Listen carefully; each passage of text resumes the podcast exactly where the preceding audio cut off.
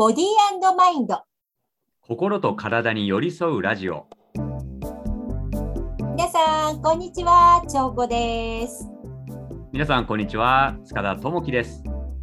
さあ、10月もいよいよ、まあ、最終週が近づいてきましたけれどもね、今日もズーム収録で 皆さんには お届けしていこうと思いますので、今日もね、はい最後までよろしくお付き合いください。改めまして、こんにちは。長子です。改めまして、こんにちは。友張治療室院長の塚田智樹です。ともくんはどうですか、はなんか10月、どんな1ヶ月でしたか？10月、10月は、あうんなんか変化の、本当に変化の時期でしたね。ああ、そう、そうだね。なんかいろんなことあったね。いろんなことあって。そう、だからなんかあの、長子さんにもレッスンしてもらったんですけど、どまあ、僕がその友針治療室の、まあ、塚田智樹として、友先生としてだけじゃなくて、その障害者と健常者をこう境目をなくす活動家としての塚田智樹、まあ、キッチョモとしてっていうのと、こう統合させていくというか、まあ、両方大事に動いていくんだぞっていうのを宣言した、あのスピーチがあったんですけど、うん。あるライブで、あるフェはいスティバルで。うんうん。そのね、あのスピーチのこう内容を長子さんにいろいろレッスンしてもらって、うん。しっかり固めてこう宣言して、宣言することで、僕自身がこれからこの2つの軸で、この地球、あのまあ、うん人と自然と社会の調和っていうものに向けて、一生かけてやっていくんだということに迷いがないかをこうちょっと僕も確認したかったんですよね。うん。うんでも、やっぱり行ってみて、僕はもうこれで間違いないぞと。おいう思いがあのちゃんとあったので、まあ、うんこのまま突き進めそうだなということを、まあ、改めてこう振り返りもしたし、決断もできたし、そしてそれに向かっていろいろなことをまた準備し始めて進むという、そんな10月でしたね。おーいい10月でしたね。そうですね。私はちょっとさんはうんうん、出会いって面白いなっていうのとやっぱり私持論として自分に起きたことって何一つまああの必要じゃないものはないっていう考えの持ち主なんですよ。うんそれが改めてすごくこう実感させられた1ヶ月でしたね。あなんかそういうエピソードがあったんですか？うん、あのー私は今までいろんなお仕事をしてきていて、うん。まあラジオもやってきてるし、司会のお仕事もやってきてるし、まあいろんなお仕事をやっているんですけど、私これ、れちょっと前の話になるんですけど、乳がんになる前にずっと乳がん学会の仕事をしてたんですよ。うん乳がん学会の仕事をしてたんですか？そうなんですよ。だからへ乳がんってどういうものなのか、それから、えー、と触るとどんな感触なのかとか、そういうのを知識として知ってたんですね。ーうん、だから、自分で発見したんですよ、自分の乳がんを。ああ、そうなんだ。うんまあ、よくあるのは、はこう健康診断に行ってたまたま見つかったとかね、あのうん自分でうんしこりがあって気になったから検査行ってみたとかね、うんなんかよくあるけどそうじゃないんですね。そうじゃないんですよ。お風呂に入るときに、何気なく触った箇所にあった小さな蚊に刺されたみたいなうん。感じのものを触ったときに、あ、これはまずいと思って病院に行ったんですよ。へえ。なので、なんかそういうこととか、あとそれから、まあ私長い間、あの、糖尿病の学会のお仕事も長いことやっていて、うんさっきから気になってるんですよ。学会関係のお仕事っていうのは何何をするんですか？あーずっとですね、先生方のご紹介をしたり、あとそれからあスライドの説明をさせていただいたりするんですよ。ー。へえ、あと、乳がんの時には、うん。あの、乳がんのいわゆる手術を受けて治った方とか、今闘病闘病中の方とかのお話も伺わせていただいたりとか。あその直接そこの会場にイン,、インタビューをすあそうですね、うん、その会場でパネリストの方たちにうんうんうんうんお話をそのまま聞いて司会を進行したりっていうのもやってましたね。なるほどですね。だからものすごい詳しいですよ。あのー、糖尿病に関しては特に。しかも最先、この当時の最先端の情報ですもんね。ああ、そうです、そうです。だから、ね、あのー、今考えると、メタボリックシンドロームっていう言葉が生まれた瞬間に立ち会ってるんですよ。ああ、そうなんだ。うん、なので、生まれた瞬間生まれた瞬間っていうか、その、うん、ある先生が使い始めたんですね。あそのこういうメタボリックなシンドロームが今起きてるんだみたいな。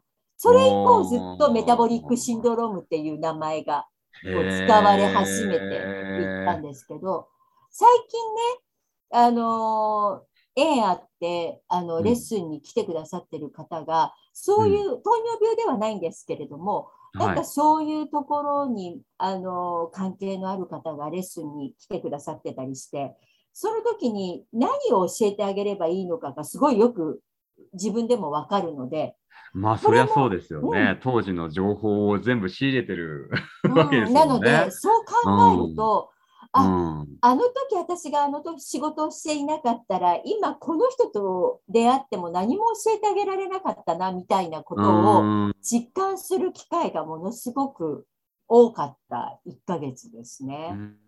うん、うん。でもね、私もやっぱり変化があって、うん、なんかね、一回、面白いですけど、仕事の波って、うん、生徒さんたちってすごい面白くて、引いていく時き、ざーっと引、ざーっとまでいかないけど、いない、ない？患者さんたちが、ありますね。来なくなって。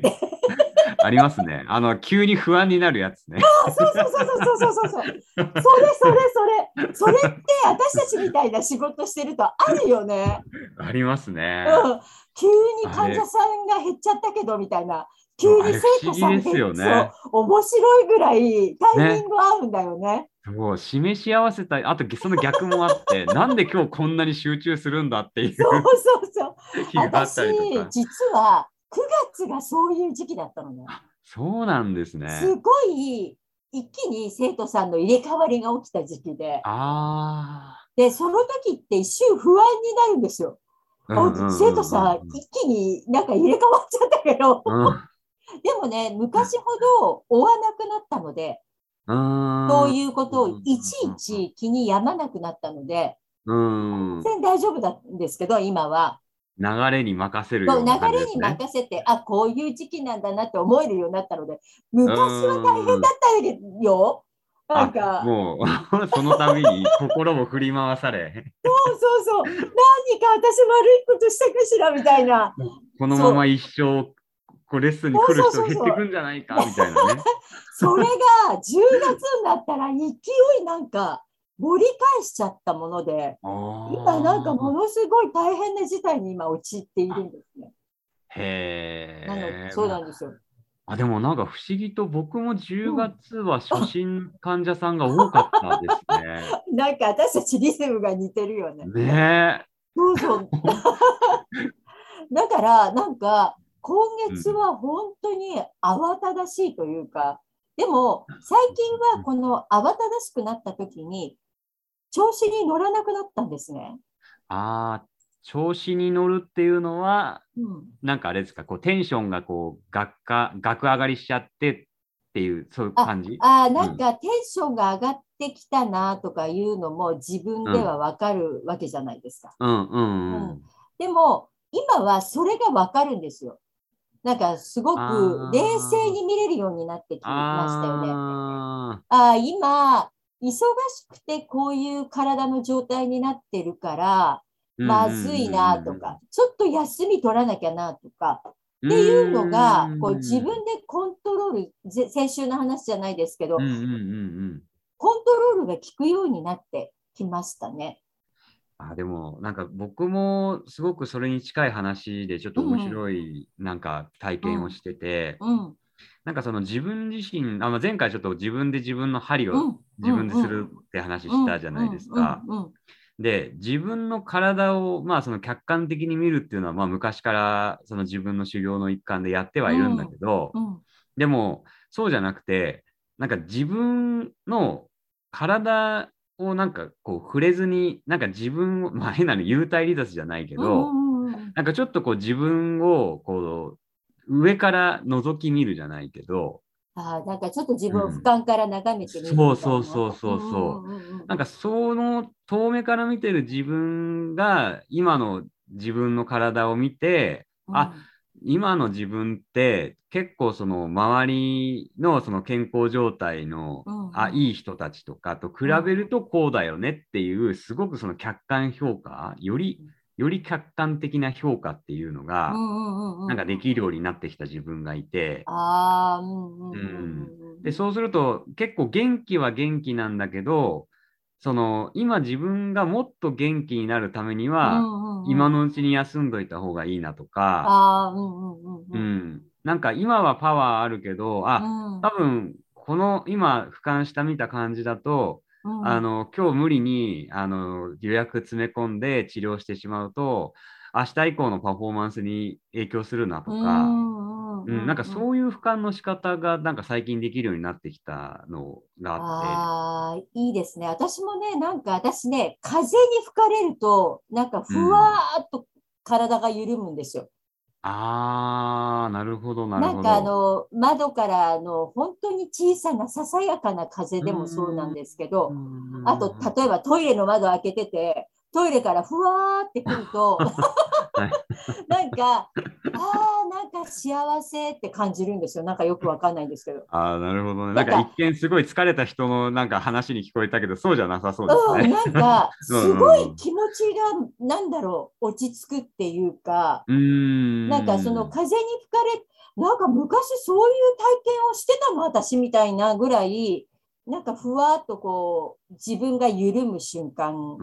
があわったり、かる。あと、私は音でが結構好きなんですよ。やっぱりね、音で自分が安らぐんですよね。音ね。うん。え、例えばどういう音ですえっかとね、シーンと静まり返ったところで、うん。車がブワーンって走なんか遠くに、遠くですよ。遠くうんうんになんかバイクが走り去る音とか、あとね、小さな音を拾い集めていると幸せですね。あ時計がカチカチってなるー。音だったり、ああと本当、になんかちょっとした音なんですけど、そういうのを体感すると、ああ、幸せってなっちゃう。あれですよね、本当その小さな、うんその今ある何かにを拾って、それを感じることができる、そのうん体と心の余力っていうか、うんうんうんうんなんかそういうのがその感じられる時っていうのはこうバロメーター的にこういい時が多いですよね。そうそうそうそう。だね。こういう感覚って、亡くなっている人たちもすごいたくさんいるような気がして、一番なんかだから思い出せるとしたら、小さい頃となんかこういうのって、ものすごいこうリンクしてたりするのかな。うん、そうかもしれない。うなんかね、あの幸福論ってよく言うじゃないですか。あの幸福をあの研究してる学学者さんうんですごくまあ権威のある方が、うんえーっとまあいろいろいらっしゃると思うんですけど、そのうちの多くの人はうん幸福っていうのはその探し求めて見つかるものではなくて、うん今あるものの中でうん拾えるかどうかっていう、うん。うん、そっちがその幸福にもう幸福を感じられるもの。あー。だから探しに行くんじゃなくて、今もうすでにあることに気づけるかどうかが大事なんだよっていうのを、そう、幸福を研究してる学者さんも多くの人が言ってるっていうね。うん。今日幸福感の話になっちゃいましたね。なんかもっともっと掘り下げたい感じの。ちょっとこれもあの次次のテーマは決まってるのであれなんですけど次のね幸福感っていいテーマですよね。いいですね。12月とかのテーね12マにも。月のテーマに実はですね私たちあの声から見えるものってものすごく大事にしていて来月11月の1ヶ月間はこの声をテーマに皆さんにいろいろとお話をねしていこうと思って計画中なんですけど、うん今日は私ね最後にねもう15分過ぎちゃったんだけど言ってもいいかな？お願いします。だから皆さん本質って意外にダダ漏れになってるのでそのダダ漏れになっているものをこの人って何がだだ漏れてるんだろう？みたいなところをなんかキャッチするともう間もなく衆議院選挙ですけどあそうだ。これがあるからそうだ。ぶっともぶっ込めなか。ったそう。候補者の本質をぜひ見抜いてほしいんですよ。どういうところにあるかっていうと私今回ともくんにも言い続けてたんですけど、はい最後の音を大事にしてて、ともくんにもずっと言い続けてきたじゃないですか。本当、ね、これは、はい、いっぱい教えていただきました。うん、やっぱり、最後の音に相手を思いやる気持ちとか、自分の本本心がやっぱり乗っかるんですよ。うん、うんだから私、皆さんに言うのは、最後の音をどういうふうに出しているのかで、今のあなたの状況が分かりますよとよく言うんですね。で意外に政治家の人たちでも自分のことしか考えていない全然こう最初は息をいいんだけど最後息飲んじゃったり全部言葉を飲み込む人とかいるから。そうか、面白いですね。あれでしょ？この、うん、最後っていうのは、うん、私は日本を変えるとかって言ってる中で、その最後の変えるっていうところが、なんかちょっと。日本を変えていきたいんです。一生懸命ね、話している人たち多くいるんですよ。例えば、私はコロナの街を皆さんと一緒に取り戻すみたいな。大げさにやるとこんな感じですね。最後の音が聞こえなくなる。聞こえないんだよね。うん、そうだよね。そう。飲み込まない方がいいよね、最後の音は。うんやっぱりこれ最後の音にその人の本質だったり感情だったりが乗るっていうふうに言われているのでぜひ皆さん最後の音この人どんな風になってるのかな？あと投げやりな人もダメね。なんとかだみたいな。いるむしろ多い。多いよね。多いなんかやるぞみたいな。お前誰に言ってるんだよみたいな。うん、これ最後に1個だけ皆さんにお伝えしておきたいのは大きな声を出す出せば伝わるっていうものではないんですよ。うん、なぜなら聞いている人は一人一人だから。だから、たった一人の人に伝わるようにお話をしていくと大勢の人にも伝わっていくからここはものすごく大事にしてほしいポイントです。みんなやってみて。いや、心に響きました。ね、あの、ちょっとね、もう衆議院選挙が近いけど、誰がなどんな政治家なのかなんて分かんないじゃないですか。ね、出してる書籍を全員分読むってのもね、時間もないしね。うん、だから、この人が信頼してる話し方なのかどうかっていうのも大きなポイントになると思います。でもね、皆さん一つ私お願いしたいんです。本当に選挙に行ってください、今度だけは。本当、今日本大変なことになってるから、もう助けてみんな。もうどの党に入れてもいいの。でもだから、でも選挙には行ってみたいな。お願い、本当にみんな。一緒になんか変えていけたらいいよねって思いませんか？そうですね。僕も大事にしたいですね。今回は特にやっぱね、うん、いろいろありますよね。本当、本当。ね、前回の総裁選からの、こう本当流れで。ね。ね、うん、なんかね、私は本当にあの、ともくんが活動家だから言うわけじゃないですけど、本当になんか、あの障害を持ってる人とか障害のない人とかそういう人たちもしっかりとタグを組んでそしてなおかつ自分の意見をしっかりそれぞれが述べられる社会にしていけたらいいなと思うんですよ。うん、それがやっぱりなんか人として健康な状態かなって思うから。あそうですね、うん、国としても一番いい状態だと思うので、うん、なんかぜひ本当皆さんにはどの政党に入れても私は構わない。でも選挙に行ってください。ただそれだけお願い、みたいな感じですね。いやということであの次回はまたあの再告知しますが声についてを東洋医学の側面だったり声から分かることだったりっていうのをともくんと一緒にこう掘り下げていきたいと思うのでぜひぜひ皆さん、はい、声について質問がある方はどしどしお寄せいただきたいと思います。ということで今日も喋り倒してすいません。私最後喋り倒しました。今日。これで一本いけそうなぐらいな 本当ですね。ね。はい。ということで、えっ、と、またね、えっ、と、あ、そうそうそう。来週は5週目なので放送をお休みさせていただいてまた11月の1週目の金曜日からね皆さんにはお耳にかかりたいと思いますのでよろしくお願いします。ボディーマインド、えー心に寄り添うラジオお相手は彫子こと西村京子とえー、友張治療室院長の塚田智樹でした。それではまた11月の1週目にお耳にかかりましょう。バイバーイ。バイバイ